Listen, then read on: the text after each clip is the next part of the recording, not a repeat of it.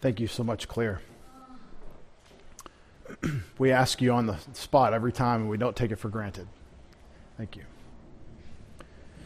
Apostle Peter says, Therefore, putting aside all malice and all deceit and hypocrisy and envy and all slander, like newborn babies, long for the pure milk of the word, so that by it you may grow in respect to salvation since you have tasted the kindness of the Lord, and in coming to him as to a living stone which has been rejected by men, but is choice and precious in the sight of God, you also, as living stones, are being built up as a spiritual house for a holy priesthood to offer up spiritual sacrifices acceptable to God through Jesus Christ. For this is contained in Scripture Behold, I lay in Zion a choice stone, a precious cornerstone. He who believes in him will not be disappointed.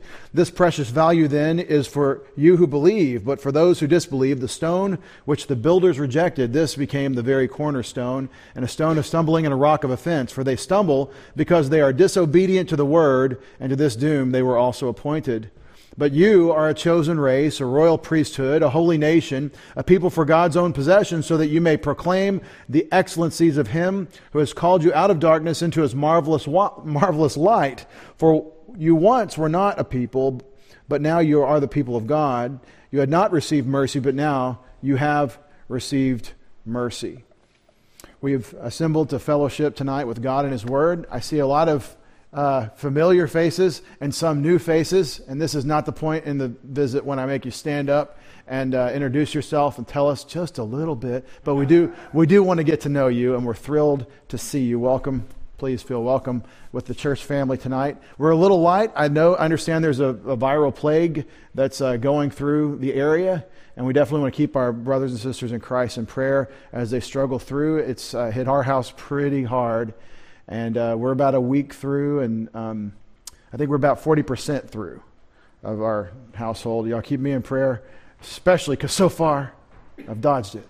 But keep washing our hands. Let's take a moment for silent prayer. Make sure we're fellowshipping with God and His Word, and uh, I'll open us in prayer.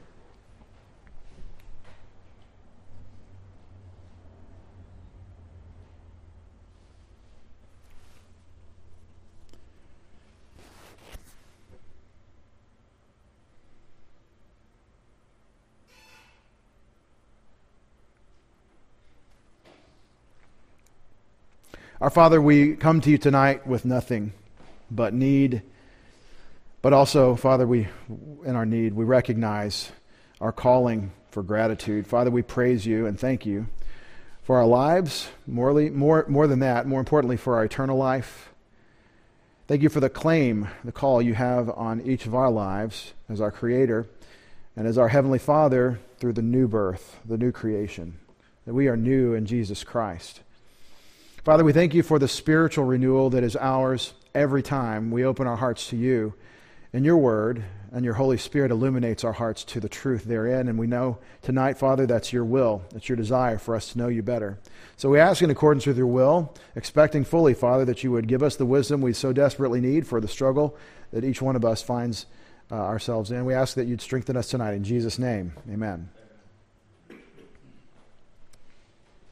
If you'll turn, please, to uh, Hebrews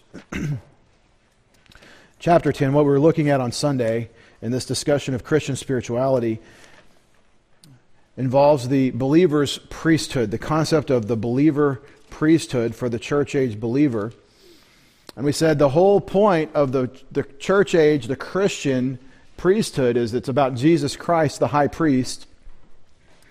And we looked beginning in uh, Hebrews 7 on Sunday. But uh, the point of the, the discussion of the, it's not a major theme in the New Testament, but it is an important picture for you to get the significance of coming to God. In Israel, they could not just walk up to the tabernacle and start saying, Lord, here's the deal. They couldn't do that. But you, being the temple of the Holy Spirit yourself as a believer in Jesus Christ, you can say all the time, Lord, here's the deal, just like Moses did before the tabernacle, like Aaron and the priests under him would do in the Levitical priesthood in a symbolic uh, ritual way. You and I have access, is the point. We go before the throne of grace all the time. All the time. We're going boldly before the throne of grace to ask for help uh, just in the nick of time. And so in Hebrews chapter 10, this is the point. It's the priesthood of Jesus ushers you in into the Holy of Holies, the, the, the Holy of Holies in heaven, the place, the residence of God. That's what you and I do. Now, you've, you've studied the tabernacle, I hope. I hope you understand what is presented at the end of the book of Exodus after the big event of God bringing Israel out of Egypt. At Sinai, at Mount Sinai, God gives Moses the instructions for the tabernacle. And this was a special place where it was kind of a, a, a diorama, a mock up of God's heavenly throne room on earth. And that's why on the Ark of the Covenant, the box in which the Ten Commandments were placed, there was on top a seat called the mercy seat. And this was to be the, the presence, the residence of God among his people. It was his throne overshadowed, overcovered by the cherubim, by, the, by these angels that were carved into the mercy seat. And so it's a picture of God's heavenly throne room, and it was a place where God resided. But you see, you couldn't go in there. Nobody was allowed to go into God's presence except the high priest, and that's only once a year. And the point of the book of Hebrews is look, the temple veil has been rent in two. There was a symbolic work of God where miraculously, when Jesus died for our sins on the cross, the very physical fabric was torn from top to bottom. The, the barrier between us and God that is a very important thing to have because holiness and sin is going to be segregated uh, eternally at the lake of fire. But holiness and sin, there's a segregation, there's a barrier, but the barrier has been removed, and that's through the Lord Jesus Christ. So he, as our high priest in the order of Melchizedek, has brought us into the presence of God the Father, and that is what we're talking about in Hebrews 10. So in verse 19, therefore, brethren, since we have confidence to enter the holy place by the blood of Jesus, by a new and living way which he inaugurated or began for us through the veil, that is, through his flesh. And since we have a great priest over the house of God, let us draw near. Now, that language, draw near, captivates us, doesn't it? Let us draw near to him. But you have to put it in its context. We're talking about entering into the Holy of Holies. We're talking about going into God's presence in his heavenly throne room. That's the, that's the concept. We draw near with a sincere heart. See, this is what you're doing in prayer.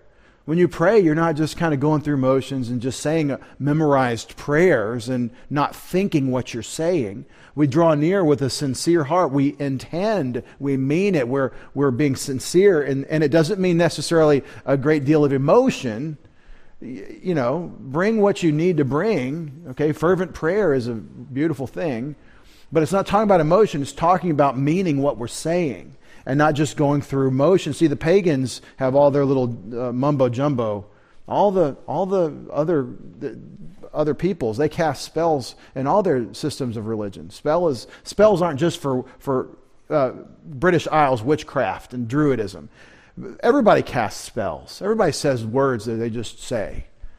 That's not what we're doing when we pray. We're not just saying memorized words. We're actually going with a sincere heart to the throne of grace. And look what it says in full assurance of faith. So we're bringing our faith into our communion with God, having our hearts sprinkled clean from an evil conscience and our bodies washed with pure water. There is See, we want to throw our experience into that verse, verse 22. Well, that means that the Holy Spirit and water baptism. That's what we want that to mean. But the context is the Levitical priesthood. There's, a, there's an illustration that's being uh, advanced. And see, the, the priest had to be sprinkled with the blood of the offering, the sin offering. There was a, a, a, whole process to sanctify and purify ceremonially the Levitical priest. And part of it was a ceremonial bath. They had to wash their bodies with water, and it was a symbol for the priest. And it wasn't the first time, it was a, a ritual thing that had to be done. Um, and so it's saying that you are like a priest. You're a priest who is going before the throne of grace yourself. Now, have you been sanctified by the baptism of the Holy Spirit, set apart to God forever in terms of being united to Jesus in his past, present, and future? Absolutely. That's what the baptism of the Spirit does. You can read about it, and I believe in Romans 6, and also um, the explicit passage is 1 Corinthians 12. And it's a very important understanding to grasp that I am in Christ, I'm united to Jesus, and that's what the Holy Spirit did the moment I trusted in Jesus. But there's also the carrying out the, the ordinance of the Lord Jesus, where he says, baptize into the name of the Father, Son, and Spirit, where we actually do the ritual that demonstrates that inner reality that is the baptism of the Spirit. It is a, an outer proclamation. And that's what the Lord's table is. It's an outer ritual that, that describes an inner reality of our faith, and the same thing with water baptism. And so he might be referring to that, but he's definitely pulling the imagery of priesthood and the preparation of the Levitical priests. So you go to the throne of grace just like one of Aaron's sons would do, one of the grandsons who was the high priest on the Day of Atonement. He could go right into the Holy of Holies with absolute confidence that he had done everything that God required and that he was actually ceremonially purified so that God would not kill him on the spot for coming into the Holy of Holies in the wrong way. Now, remember, if you, if you watch closely on the, the, the garments of the, the Levitical priests and, and uh, Exodus and Leviticus, when it talks about their garments, what are they like? What does a priest look like in Israel? Have you thought about that? He's snazzy. I looked it up. It says that in Hebrew, snazzy. Doesn't say that in Hebrew. But what does he look like? I mean, he's got all these different types of material. Um, uh, not mixed threads or anything, but I'm just saying he's got these different garments on. Uh, there's a white robe, there is a, a, a royal blue colored sash. There's gold, there's a breastplate with uh, semi precious stones. That's you. Somebody's got to be on the six year old. Thank you. There is, um, there is a, a, turban, and on, in, in front of that turban is a golden plate um, that says, Holy to the Lord and uh, and it's it's amazing how decked out and, and, everyone else is in earth tones, right? Eh, they, they, are. It wasn't required, but that's how it was. You're in some sort of earth tones. The priest is stand out. He's also in a lot of his rituals uh, got a lot of blood splattered on him, a lot of a lot of blood on his garments. But he's got this breastplate uh, uh with the ephod and the Urim and Thummim and when you think about these men, they are set apart and visibly different. You see this guy, this is an official uniform. This man is doing something that is very important. So, but on the hem of the priest's robe, there's something that's really interesting. Little bells. Did you know that? Your little bells sewn onto the bottom of the priest's robe.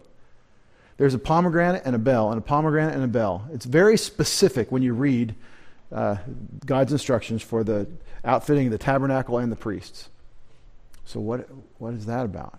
Well, we think that it may be that if you can hear the bells ringing, this is rabbinical tradition too. If you hear the bells ringing, you know everything's going okay, the, the man's alive. And you don't have to tow him out by a rope. By the way, they tie the priest up with a rope in case he died for getting it wrong. See, even Aaron's sons, Nadab and Abihu, they get burned to a crisp for just bringing strange fire. They mess up somehow with the offering of incense. They didn't mean to go do it different than God said, they just weren't careful. And the fire of Yahweh burst forth and consumed them on the spot. Aaron, don't you cry. That's what basically God says. Don't, don't cry about it. Don't you mourn because this is the responsibility of sanctifying me, treating me as holy, God says to Aaron. Well, anyway, th- th- this is a really important thing. So when you come into the throne room of grace as a Levitical priest, as the high priest on the Day of Atonement, um, it's, a, it's a frightening thought. When you read about um, Zechariah, I mean the one that is the father of John the Baptist, your Bible says Zacharias. But that's because the Greek is taking the Hebrew and transliterating it. It's, it's Zechariah the man's name, named after the prophet Zechariah. When, when he is offering incense and he sees an angel, he almost has a heart attack. He's scared to death. It doesn't say that. I didn't look. I looked that up. It doesn't say scared to death, but he's he's very frightened that he sees an angel. Everybody's scared when they see angels. It may be that he was scared that he had messed up too, because here's the angel, and, and I'm in the tabernacle or in the temple offering incense as it was his turn. And uh, one expositor suggests that, um, probably many expositors suggest, the angel is there um, with his announcement, but Zechariah is scared because he's the priest and he's doing this ministration of incense, and you don't want to mess that up because Nadab and Abihu. Anyway, um, I'm trying to dramatize what this is talking about when you draw near within the veil to the throne of grace. Now, one word describes what I'm talking about. It's the most common thing in the world for a believer in this time. What are we talking about? Drawing near to the throne of grace through the veil. What is that? What's that? Prayer. I'm going to God in prayer. That's all it is. But think about how tense a, a, moment that was for Israel when the high priest would, would do this ministry. Let us hold fast the confession of our faith. This is Hebrews 10:23. The confession of our hope without wavering, for he who promises faithful, and let us consider how to stimulate one another to love and good works. Actually, just to just to be a little bit nitpicky, just to pick a little bit of nit on this, it says in 1024, let us consider one another. Main verb consider, object of verb one another. Looking at you. Let us consider one another. See, we're looking at each other. This is the point in the message when we all stand up and give each other a look over. Actually, it's just saying pay attention to one another. And I bring that out because this paraphrase in my New American Standard, let us consider how to stimulate one another. Um, this church and churches like it need the direct object. You need to think about these people around you. Consider one another, in what sense, how to stir each other up to love and good deeds, not forsaking our own assembling together as the habit of some, but encouraging one another, and all the more as you see the day drawing near. Now, why am I talking about this? This seems to be the kind of thing that our priesthood involves. We go to God in prayer. We draw near with a sincere heart and full assurance because we're, we're clean before God. And then we hold fast the confession of our hope without wavering. And then we serve God and how we treat one another. We serve God and how we treat one another. And this seems to be the ministration of the priesthood. How you treat other people for God's sake is part of what's involved. Well, my main passage is 1 Peter chapter 2. Can you go there? It's um, eight or ten pages over, further along. And we're talking about the believer priesthood. I think the key passage on this concept is not Hebrews, although Hebrews establishes the order. It's the, the high priesthood of Jesus Christ, and you're in this priesthood in Him. But then, how does it work? And 1 Peter 2, uh, furthers this idea of our connection to Jesus and uh, therefore our responsibility. We'll read through 2 4 through 10 again. Coming to Jesus as to living stone, as to a living stone which has been rejected by men but is choice and precious in the sight of God. Coming to Jesus, you also, as living stones, are being built up as a spiritual house for a holy priesthood. Why? To offer up spiritual sacrifices acceptable to God through Jesus Christ. Who offers sacrifices after Mount Sinai? The Levitical priests. Now, everybody brings a sacrifice, but only the priest can offer it. So, when you say priest to a Jewish person who's used to temple service in the first century AD, when you say you're a priest, he's saying, Where's the knife? Because that's what they do. These people had well developed forearms and biceps because of all, and, and tries. And even, you know, we're getting, all right, what are these? delts? No, these aren't. These are traps. Because of all that handling of animals to sacrifice them, thousands and thousands and thousands and thousands of sacrifices being conducted in the temple by the priests. So when you see, we don't know this because we're not there. We didn't go see the mass bloodletting that was the feast days. Messy business. Well, these priests would offer sacrifices. And so he says, You're a holy priesthood to offer up spiritual sacrifices acceptable to God through Jesus Christ. Well, what are these sacrifices? What are they? Well, it's whatever God wants. For this is contained in Scripture, Isaiah 28 16. Behold, I lay in Zion a choice stone, a precious cornerstone, and, the one, and he who believes in him will not be disappointed. Now, I am asking the Bible, what do we really learn from the Scriptures about priesthood, about the believer's priesthood? And what is the Bible telling me after it tells me I'm a, I'm a priest in verse 5? What does it tell me is the point? Verse 6, it's about Jesus. The priesthood is really back to focus on Jesus. He's the He's the stone that's been rejected. So we're going to quote Isaiah 28 16.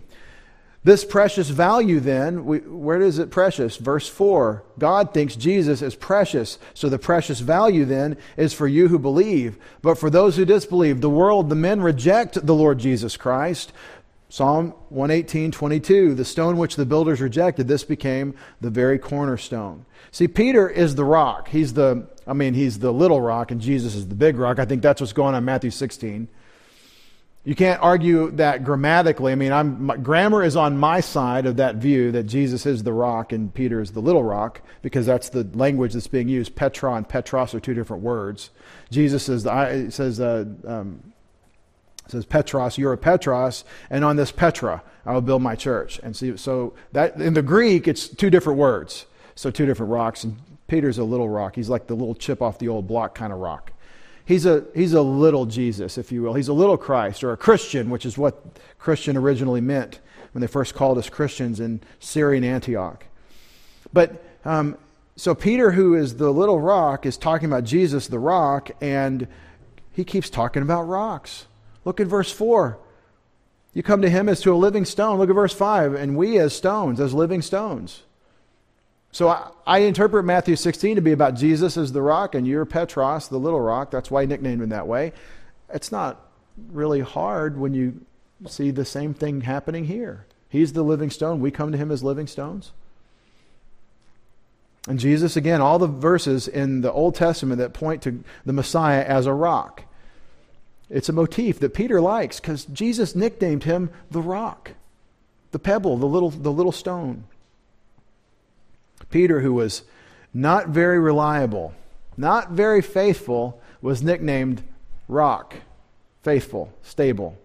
And he wasn't really stabilized until he received the Holy Spirit on the day of Pentecost. And the difference between Peter before Jesus was crucified, the night in which he was betrayed, when, when Peter ran away and denied him three times, the difference between him and Peter with uh, the Holy Spirit preaching on the day of Pentecost, you couldn't see a greater distinction. So Jesus is actually prophetic when he calls him Petros. You will be stable. But anyway, uh, Jesus is the point of Peter's discussion when he talks about our priesthood. Verse 7, the stone which the builders rejected, this became the very cornerstone. And in Isaiah 8:14, a stone of stumbling and a rock of offense, for they stumble because they are disobedient to the word, and to this doom they were appointed. So Peter is pulling from the Psalms, from Isaiah, to describe the Lord Jesus Christ in prophecy. And the whole point was that the people Men rejected the Lord Jesus Christ, but God considers him precious and choice. He's the one that is selected. That's what Messiah means. Mashiach means the anointed one, the designated hero, the, the one celebrity of all human history. And so this is a great, I mean, the theme through 1 Peter 2 4 through 10 is don't be with the world and its rejection of Christ. Don't think about the things of God the way the world does. See them through God's eyes as He's revealed it in Scripture. God has told you what to think about His Son. And so you can join the whole world and reject the stone. You can stumble over the stone, or you can join with God through His revelation, submitting to your Creator and be stabilized by Him. It's sad to me that the Savior of the world in Isaiah 8:14 is a stone of stumbling and a, and a rock of scandal, skandalon, a rock of offense or a stumbling stone. The world trips over him, falls flat on its face. There you are walking by the Spirit, and the world is on its face. That feels like, well, I mean, six and a half or whatever, seven and a half billion people can't be wrong, right? I mean, everybody's flat on their face. And here I am walking by the Spirit. I mean, it's kind of lonely, isn't it? Well, actually, what we find in Numbers chapter 11 is that uh, Moses with the Holy Spirit equals a supermajority compared to 3,000 Israelites whining and crying against God. Moses says, I can't bear it. Just by way of an example, Moses says, I can't bear these people. And God says, You have the Holy Spirit. You have what you need. And that's apparently the point of Moses' little trial in Numbers 11. But, uh, but Jesus is the one that even if only you and Jesus, that's, that's still, you win. And the, and, and the world may be flat on its face, tripping over him. And this is the season when that happens, isn't it? Look at the newsstands. Look at the way the world treats Jesus check out the Discovery Channel or the Learning Channel, whatever these things. These are I don't know about these things anymore because we don't have this this, this uh, we don't pay for this. but um, whatever apparently is worth seeing, I can you can tell me about. it. I'll look it up on YouTube or something later. But um, but everyone wants to talk about Jesus and was he really this and was there really a historical Jesus? And the scholars are all asking this question. It's very popular. It sells Time magazine and is, is Newsweek still going? I think they shut down. Anyway, it just sells copy for people that, um, that are low information and they, they're not looking closely at things. And so they, oh, well, what, what's the world serving up today? Well, it's asking questions about Jesus and the validity of what we're saying. And it's saying exactly what Peter says. The world, the whole world trips over Jesus. Only those who humble themselves before God and say, How are you saying this is? will find him. Only those who say, God gets to tell us will actually receive Jesus as he is. And this is, this is how God set it up. So when you, what I'm saying is when you say, I'm for Christ, and you witness for him and say, Jesus saved me, and everyone else laughs at you and says, come on, just remember, they're laughing at you from an on their face sort of having tripped over the stumbling stone position. And what do you do for somebody that's fallen down? You don't laugh at them. You don't, you certainly don't feel, um, uh, t- intimidated by them, right? You're not scared of somebody that's tripped over a stumbling stone. What do you do? Well, we have compassion. Wow, that looks like that hurt. I'm sorry. Are you okay? Can I help you? We have some compassion. And we love them even if they don't love us. And that's the love of God who loved us when we were still enemies. While we were yet sinners, Christ died for us. Okay, so in verse 9, but you are, Exodus 19, 5 through 6, and I had to run this down because I couldn't find it in um, my simple uh, cross references. I had to go look in the, the Septuagint to find this, but it is, I'll show you in a minute. He says, You're a chosen race. That is, uh, that sounds tough to us today because of, because of racism and racial concerns. The word is genos, and it can mean generation. And so older translations might say chosen generation. But uh, m- most often we think this word is a reference, uh, especially in the Gospels and, well, in the New Testament, to the group of people. So uh, Abraham, Isaac, and Jacob and their descendants is how this word is often used, this genos of Israel. But uh, it's used from, again, um, Exodus 19.5, which is definitely talking about Israel. So it's application of Exodus 19.5 to you, the church. Now, Arnold Fruchtenbaum, who I love very much, who's an expositor of the scriptures and uh, uh, in the Messianic Jewish community, will say that, um, which I don't know much about, by the way. And I don't even know if it's okay to say that to, about Arnold, but I think that's all the Messianic Jewish people that I know know him. And uh, anyway, he, in his commentary on First Peter, will say this is talking about Jewish Christians only. And he'll do a distinction between Jewish Christians and Gentile Christians and say this is only to them because in 1 Peter 1, he's talking to the diaspora and it's Jewish Christians. But my response to that is most of the New Testament was written in its original statement to Jewish Christians because the early church was Jewish. And so he is talking, Peter is talking about the church here. And he's not replacing Israel, but he is saying that there are certain things that were said to them in Exodus that are applicable to us. A chosen race, a royal priesthood, a holy nation, that's Isaiah, and then Isaiah 43:20, a people for God's own possession, so that you may proclaim the excellencies of him who has called you out of darkness into his marvelous light. Now, we haven't named the sacrifices from verse 5, But the first time to say something about our response to Jesus and who he is is in verse 9. And I'll take it. I think that's what he's talking about. The way we bring sacrifices that are pleasing to God is that we proclaim the excellencies of him who has called us out of darkness into his marvelous light. For you once were not a people, but now you're the people of God. You had not received mercy, but now you have received mercy. Very often, a New Testament writer will apply an Old Testament passage to the church, and that uh, has been uh, taken by some to mean that the church has replaced Israel. And I want to argue absolutely not, based on the promises of God in the Old and New Testaments. All of Israel will be saved, is how Romans 11 ends. There is a coming salvation for believing Israel, which has an eternal future. And this is a reference to Abraham, Isaac, and Jacob and their offspring. There are 144,000 actual witnesses that will be spreading the gospel to the nations in, uh, the, in the tribulation from the tribes of Jacob, from the tribes of Israel. And um, it, for us to say, well, that means the church in Revelation, you, you don't find that word after Revelation 3. And I suspect it's because the church has been raptured before the tribulation. Why the church is not mentioned until after uh, Revelation 19. Well, anyway, um, many doctrines I would love to discuss with you, but we're talking about the believer's priesthood. The passage here is the core passage on priesthood for the church. This is where the main location is discussed, besides the high priesthood of Christ in Hebrews. So, the central concept to the believer's priesthood is the sacrifices in verse 5, which might, if you're a curious person, if you're a curious kind of fella or, or gal, you might want to say, what is the specific thing being said in verses 4 and 5?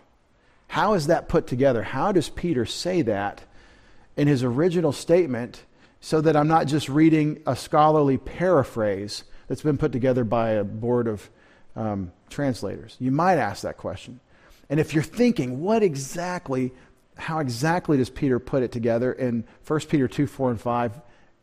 You're in luck. I mean, Christian luck. There's no such thing as luck. It was all from God's eternal decree because that's what we're going to do. We're going to look in some detail at 1 Peter 2 4 and 5. This is the Greek and the English. And uh, first of all, it's a reference. It begins with a reference back to verse 3 and Jesus Christ. Verse 3 says, If you have tasted the kindness of Kurios, of the Lord, if you've tasted the kindness of the Lord, to whom? To whom coming a living stone by men on the one hand, rejected, but by to God chosen and precious. Also yourselves as living stones, you're being built a spiritual house into a holy priesthood in order to offer spiritual sacrifices acceptable to God through Jesus Christ. Sounds like I'm speaking backwards for the first half of that. And the reason is because verse 4 comes before verse 5 but the clause in verse 4 modifies the main verb in verse 5. And in English, we like to say verb first, modification of the verb second. I came to church because I wanted to study the Word. See, I came to church would be the main clause, and the explanation for that, because I wanted to study the Word, would be the, the subordinate clause. See how that in English works great. Because I came to church, because I wanted to study the Word, I came to church. That's a little more poetic. But that's how this very artful Greek in 1 Peter, which differs greatly from the Greek in 2 Peter, uh, Silvanus is helping Peter, I suspect, in, in, in the writing of 1 Peter. As you check out the last chapter, he says that's kind of the subscript of 1 Peter. It's very majestic Greek, and he does the modification in verse 4 and the main clause in verse 5. Let me show you what, I'm, show you what I mean. The literal translation, the Greek order. To whom, because of coming.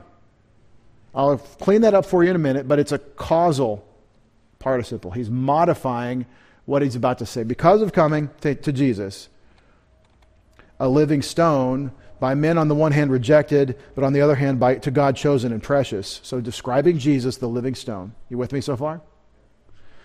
The main thought here is that we're coming to him. Guess what the word for coming is? You get uh, Can you see my mouse? You can, barely. It's a tiny little mouse. we need to blow that up to, to a, something bigger. Anyway, the word coming is proserchomai. I know you're, that's what you're thinking. That's proserchomai, Pastor Dave. Well, that's a really important word because you can just say erchomai and it means I'm coming. I learned this in first semester Greek. Erchomai means I, uh, here I come. That's how I memorize it. Erchomai, here I come. Erchomai means I come. I am coming to, toward something. But if I say pros erchomai, then that means I'm coming toward or drawing near. Approaching would be, uh, if I could go back, I would, would have done that we are, who, because of approaching. Because remember in Hebrews 10, we're coming with a sincere heart and a clear conscience. We're approaching the throne of grace or drawing near. That's what's happening. That's what he's describing. Because of drawing near to him, because of approaching him, a living stone, also yourselves as living stones, you're being built a spiritual house into a holy priesthood in order to offer, offer spiritual sacrifices acceptable to God through Jesus Christ. Now, I'm about to give you the David Roseland Living Translation, meaning paraphrase of this verse, and you're going to say, a homiletics professor would say, You should have started with the paraphrase, Dave. Why? Because you want to just know what it means and how to live it. But I think that's not fair to me. I want you to have to suffer through how we get it. And I, you know, actually, it's, it's not fair to you. So if you get nothing else from this little walkthrough, I want you to, I want you to, this is my little commercial in the middle. I want you to notice this cursory reading, just a slow or even a fast, just reading of the English translation, is probably designed for you to surface some questions for further and deeper study.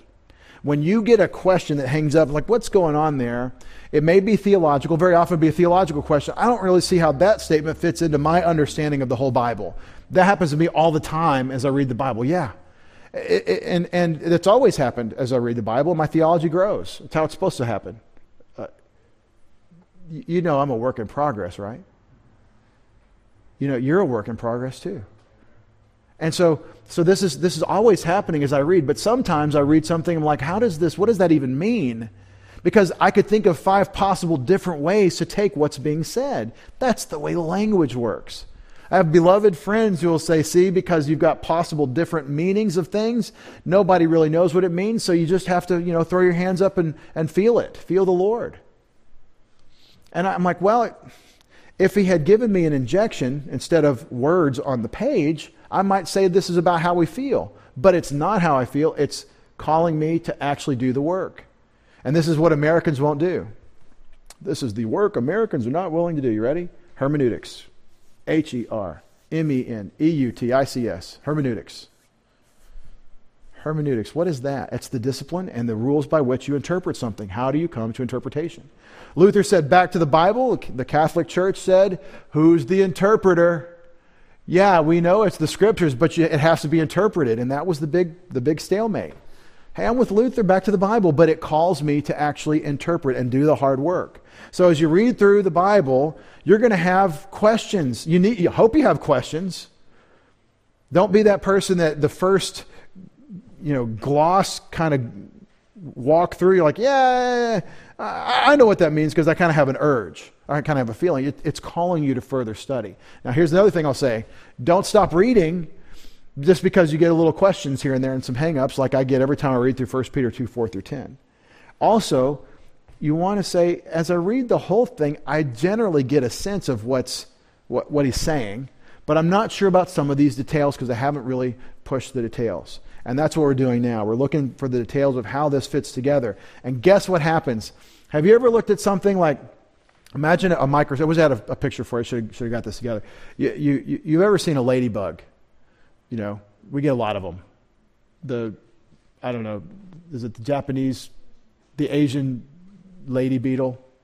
Um, when I was a little kid, uh, I once actually I once killed one because I was a little kid, and boys just you know crush and destroy. And my mother said, "Oh, it was very form- formative in my life. I was like probably five or six. She said, You killed the ladybug? You tell her you're sorry. And um, I learned that, that we have to be a gentleman to the lady. But anyway, um, you get a ladybug and it's got, uh, it's got that vermilion color. The one I'm looking at is vermilion. You with me? Not one of those yellow ones. Come on, let's get like that orangey red color. orange red. And on his back are little black dots. On the ladybug's back are little black dots, and you can see those little black dots. But do you think that if you put it under 100 times microscopic magnification, that that would look different? That would be a whole different world. Would it be a different ladybug? Would the wing be a different thing? No. But you would know more information about it that you didn't see because you didn't um, use the microscope before.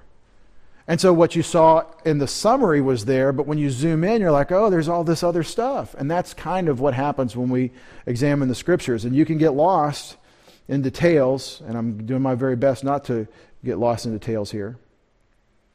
But um, let me show you what's happening as we paraphrase. Now, the biggest insight on this that, that kind of came to me as I was studying this passage, I've got to get my mouse where I want it. I want the laser. There we go. Okay, now I'm, now I'm in business. Okay. You are being built for verses 4 and 5 is the main verb, oikodomeo in the passive voice, you are receiving this work of being built, and it's all y'all. It's the plural. You are being built. That's good news. Now, there's a reason why you're being built, and there's a purpose for the building. The reason why is because you're drawing near to Him, and the purpose for the building is that you are to offer sacrifices.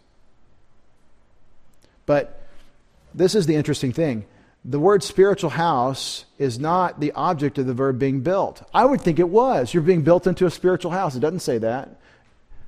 You are the spiritual house. But you're being built, object of the verb, accusative, accusative um, case in Latin and Greek means the object of the main verb, a holy priesthood. The punch of being built, what's being built is the priesthood. It's a construction project. That's why the the crane, the state bird of Texas, or the city official city bird of Dallas, Texas. Anyway, the crane. Um, every time you go, every time you land at DFW, you notice that there are all these giant cranes hanging over Dallas because they're they're always building it, and that's probably true in most big cities. But this construction project is about the holy priesthood, not the spiritual house. You are the spiritual house being built into a holy priesthood in order to offer spiritual sacrifices. I love, I love complex thoughts that require me to look at them closely. Let me give you my paraphrase. Promised I would do it. Because you're coming to Jesus, because you're coming to Him, who is a living stone, on the one hand rejected by men, but on the other hand chosen and precious in God's evaluation. There's a worldview lesson right in there. Who are you going to go with? The way the world thinks or the way God thinks about Jesus Christ? The way the world thinks or the way God thinks about Jesus Christ. Peter makes that it's the whole world. There are two categories.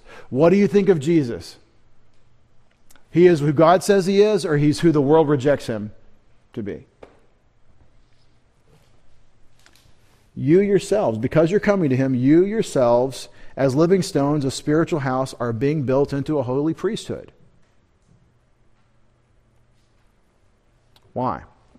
So that you will offer spiritual sacrifices which are acceptable to God. Now, see, when I read it before, this was one of the five or six ways I could have thought this, what he was saying. But now I have no choice but to conclude that this is exactly what he's saying because I've actually looked at it closely. And Greek sometimes, well, in many cases, is way more specific than English. Cases is kind of a pun there because that's what makes it more specific. The ending of the noun tells you what that noun is doing and it's not allowed to do other things. It's stuck doing what its what its case says to do in, in a general sense. All right. We could bombard this thing with questions and observations, but I want you to notice. In the first part, in verse 4, the little aside, little parenthesis about Jesus is a study in worldview. The whole world knows X. And it turns out X isn't so. Men reject Jesus Christ. God chose Jesus Christ. This word choice, chosen, same word as election.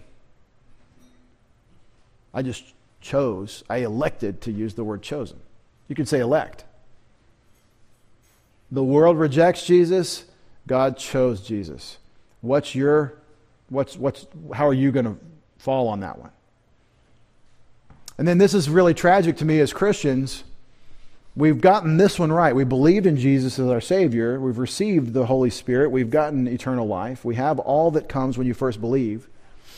But then we listen to the world on all this other stuff. And all the world knows, whatever, but God's Word says it's this way. Everyone knows it's this way, but God's Word says it's this way. What are some things in terms of worldview that are like that? Everyone knows that um, we're supposed to equally distribute all the property and force and steal from people to take what one person has to give it to someone else. We all know that. The world knows that, but the Word of God says, Thou shalt not steal. Don't covet, don't steal. See, which one? Which one will you decide on? The world that knows and is laying in the dust, or God's word that says. And this is a lesser issue than Christ, infinitely lesser, but it's, it's an observation. The whole world knows that we descended from slime. We crawled out of a, of a swamp. And, well, first of all, there was nothing, and then it exploded. And then that somehow generated a, a celled life. And then that cellular life, babies in the womb or not, but th- that celled life is, uh, is, is, is our ancestor. Great great grandpa is, is a germ. And then that thing grew legs and crawled out of the water, and then somehow, I don't know how, it grew lungs, and uh, well, it's random mutation and, uh, and uh, natural selection working together in a, a, a, a non disprovable tautology uh, that is really just a fantasy. But we all know it. We all, we all know that we descended from lower creatures. Except God's word says that He made us from the dust of the ground, and He made animals on the same day, the land animals, from the same material. And he made man to rule, and he made the animals to be ruled, and uh, that's what the Word of God says. But we all know. And so, see, this is a worldview study in verse 4. It's a great example. If you want to teach young people, all of you young people that are going to be uh, God's agents in making disciples for the next generation, I hope you know that's why you're here. You're being equipped to make disciples of those that are going to come behind you. As you think, what am I going to say? I have one shot, I have one opportunity to say something. Grab this one. What does the world say about Jesus? And what does God say about Jesus? And if you'll start there with the gospel and then move through every, every aspect of life, you, like Paul in 2 Corinthians 10, will be taking every thought captive to the obedience of Christ. Now, when he calls us living stones, right after saying Jesus is a living stone, he's saying we are of Christ. We are in Christ. We are, like Peter, the new creation in Christ. So, Petros. There's a reason Jesus calls him Petros. It has to do with us, it has to do with our connection to Jesus Christ. As he has been resurrected, so will we be resurrected. As he is the heir of all things, so we in Christ are fellow heirs with him. Romans 8 and elsewhere. So, this is your connection. When, when it calls you living stones, right after calling Jesus a living stone, that's awesome. That is an identification truth. That's I am in Christ. Now, what did you learn in verse 4 as we're just I'm just observing this with you. In verse 4, what did you learn about the way the world treats Jesus, the way the world thinks of Jesus, the living stone? Major theme in 1 Peter. They rejected him. They tripped over him. They hate him. So uh, here's the bad news you're a living stone in Christ. What should you expect? Well, you shouldn't uh, be surprised. Peter will say at the end of 1 Peter when you encounter the fiery ordeal. Of course, you're going to be rejected. And in the same chapter, we're going to say Jesus is our example. We're supposed to walk in his steps and not revile in return, but to trust ourselves to the one who judges righteously. So, you yourselves as living stones, a spiritual house. Now, uh, interpreters will make a big deal out of temple here. A spiritual house is a temple. So you're a temple. Okay? You're also priests. You're being built up into a holy priesthood. And the reason for the priest is why? Why did God make Levitical priests? So that Israel could have fellowship with God through the sacrifices, so that they could administer the sacrifices as mediators between God and the people as the people's representative to God. So now there's sacrifices. The priest offers sacrifices so that you will offer spiritual sacrifices which are acceptable to God. What is the nature of our sacrifices? What are they like? Spiritual. In Romans 12, uh, 1 and 2, he doesn't use the word spiritual, though my Bible unfortunately translates it spiritual. He uses the word reasonable. But they're trying to connect Romans 12, 1 and 1 Peter 2. It does connect. Paul says, by the mercies of God, present your bodies a living and holy sacrifice to God, which is your reasonable, logikos, your, your rational, your appropriate service of worship because of all that God has done for you. So, of course, you give yourself to Him. It's the whole burnt offering. You offer spiritual sacrifices which are acceptable to God. What's the key thing we're looking for in any sacrifices we offer? Any service, anything we do for Him, what are we going for to make sure is the case? We don't want to be Cain, right? You don't want your offering to be uh, unacceptable. You want your offering to be what God wants it to be. Now, have you ever uh, have you ever done the wrong assignment? Have you ever gotten about 15 pages into a paper and you realize you're answering a question that the professor didn't ask? Now it's like Appendix 1. In case you ever wanted to know, this is something that I researched, but it's not what we're really working on. So now we're, you know, it's 2 in the morning. We've got six hours. Let's get this done, you know. Or as I like to say, college, right? But, but you've done all this work and it wasn't what was asked, it wasn't what I wanted. What a horrible thought. It's almost like before I learned Control Z, when I accidentally erased my whole document, and I didn't know that you could just undo that. That's back in Word uh, Perfect and before. Works, Microsoft Works. There was this one upon there, there's this thing called a 486 computer. Microsoft Works. There was no Control Z. Boy, you better save every five minutes. Well, when you find that you've done the wrong work, that you've offered the wrong sacrifices and they're not acceptable to God, that's a horrible feeling. But I suspect that's exactly what Jesus is getting at believers in Christ, empowered by God the Holy Spirit to bear fruit. I think it's exactly what he's talking about in John 15, 5, when he says, Without me, you can do nothing. I don't want the things I do to be nothing in the evaluation of my Savior.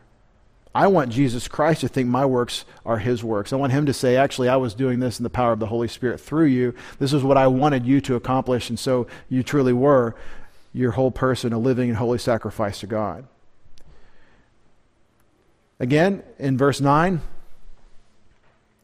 I think in context, one of the main sacrifices of verse 5, so that you may proclaim the excellencies of him who has called you out of darkness into his marvelous light so that you proclaim him.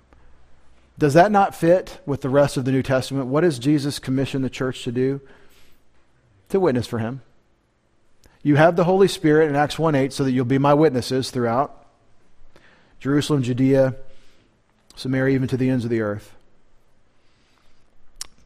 As we look, remember the on mission study when we're looking at how uh, Jesus equips the church after his resurrection, right before he ascends. The last words of Jesus in Matthew 28 go make disciples. How? Evangelism, which ends in discipleship, or uh, which ends in baptism, and you disciple them by teaching them to keep all that I've commanded. So that's, that's the Great Commission, right?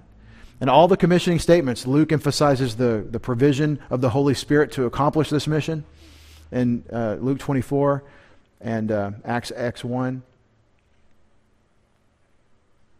John emphasizes the teaching function in Jesus' interaction with Peter. Remember that study?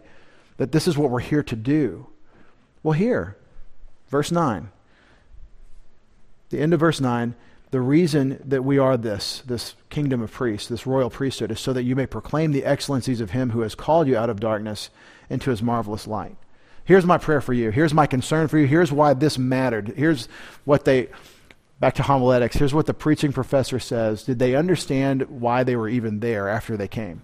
You visiting uh, young people, what'd you get? What'd you come here for? You didn't come here to sit in the most uncomfortable seats we could find.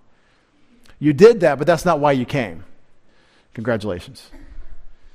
We, we, I wish there was a t shirt. I sat in these uncomfortable seats, but the reason you came was so that you would be equipped to offer the sacrifices as a believer priest that God wants. And what are those sacrifices? What do those look like? It's the works that He prepared for you in advance. It's the Christian life. And the summary Christian life, after the end of your life, what are we going to do at your funeral? What is Pastor so and so going to say if there's something worth saying at your funeral service, at your memorial? He's going to share the gospel six or seven different ways. He's going to say, she or he believed in Christ, and he wants you to know he's in bliss, and he wants you to have this bliss because you trust in Christ. Your whole life is the gospel. Your whole life is the proclamation of the message of Christ. That's why you came. And what you can do, you can take a new believer through here and say, hey, we've got this calling. Look at this awesome statement about us. Look at our connection to Jesus and the expectation we have of suffering. Look at the concept of worldview in verse 4 of 1 Peter 2. But also, look at why we're a priesthood because we have a sacrifice to offer. And as you watch the New Testament on that, that's your whole person in the mission to which God has called us. My constant prayer for everyone in this room and everyone that hearing my voice right now, my constant prayer for each and every one of you is that you'll figure out that God has a call on your life for this work. He doesn't have just a call on your pastor's life or the deacons or those really charged Christians that seem to be all about it. He's got a call on your life for this work. There is no clergy laity. We're all believer priests. And the sacrifices we offer are those works in support of the mission that He called us to. That's how you're guaranteed that He's satisfied or He's accepting the spiritual sacrifices, that it is actually what He sent us to do. Want to know how to fall short on that? To know how to fall short on the spiritual sacrifices? Almost get to it and then don't. We fed the poor, but we didn't feed them the gospel. We took up a collection for someone in need, but we didn't supply the real need of Christ. We did the opposite of the Apostle Peter at the beautiful gate. We said, Christ, I'm not going to share with you, but what I've been able to scrounge together here, I'll give you silver and gold. Right? There is no social gospel, it's not the gospel. The works that we're called to do are all in service to the ultimate work of Christ, which is what he's done at the cross. And yes, we feed the poor, and it's all through the New Testament. Yes, we take care of those in need however we can. Yes, we sacrifice our own comforts for the comforts of others. But it's in service to the eternal need. And this is why you could never really be a Bible focused spiritual Christian and be a social justice warrior in the American stripe today. These are totally opposites. Some of you are like, what's a social justice warrior? This is somebody who's going to sacrifice the spiritual needs of people in order to feed their temporal needs. And they're going to agree with Marx and Engels and those uh, that followed them and say, well, religion is, is a, nice thought, but what we really do need to do is feed people. Many thoughts to consider tonight, but I definitely want to pray for you on the work that God has called you to do. Are you on mission? Are you rising to this challenge, or are you a priest that doesn't do the work you've been called to do? Heavenly Father, I pray for everyone here tonight. First of all, I want to thank you for the privilege you've given us to work in your field, to be about your business. Uh, Father, you've given our lives purpose and meaning and definition by revealing what you expect of us through your Son. We don't deserve this grace, Father. That's why it's grace. But yet you have given it to us abundantly. And so, Father, we want to take seriously this charge, this claim you've got on our lives, where we have the privilege of being a royal priesthood in the order of Melchizedek under Jesus Christ, our king priest, our high priest. Father, don't let us take it for granted when we're called to make spiritual sacrifices, to offer what is acceptable to you.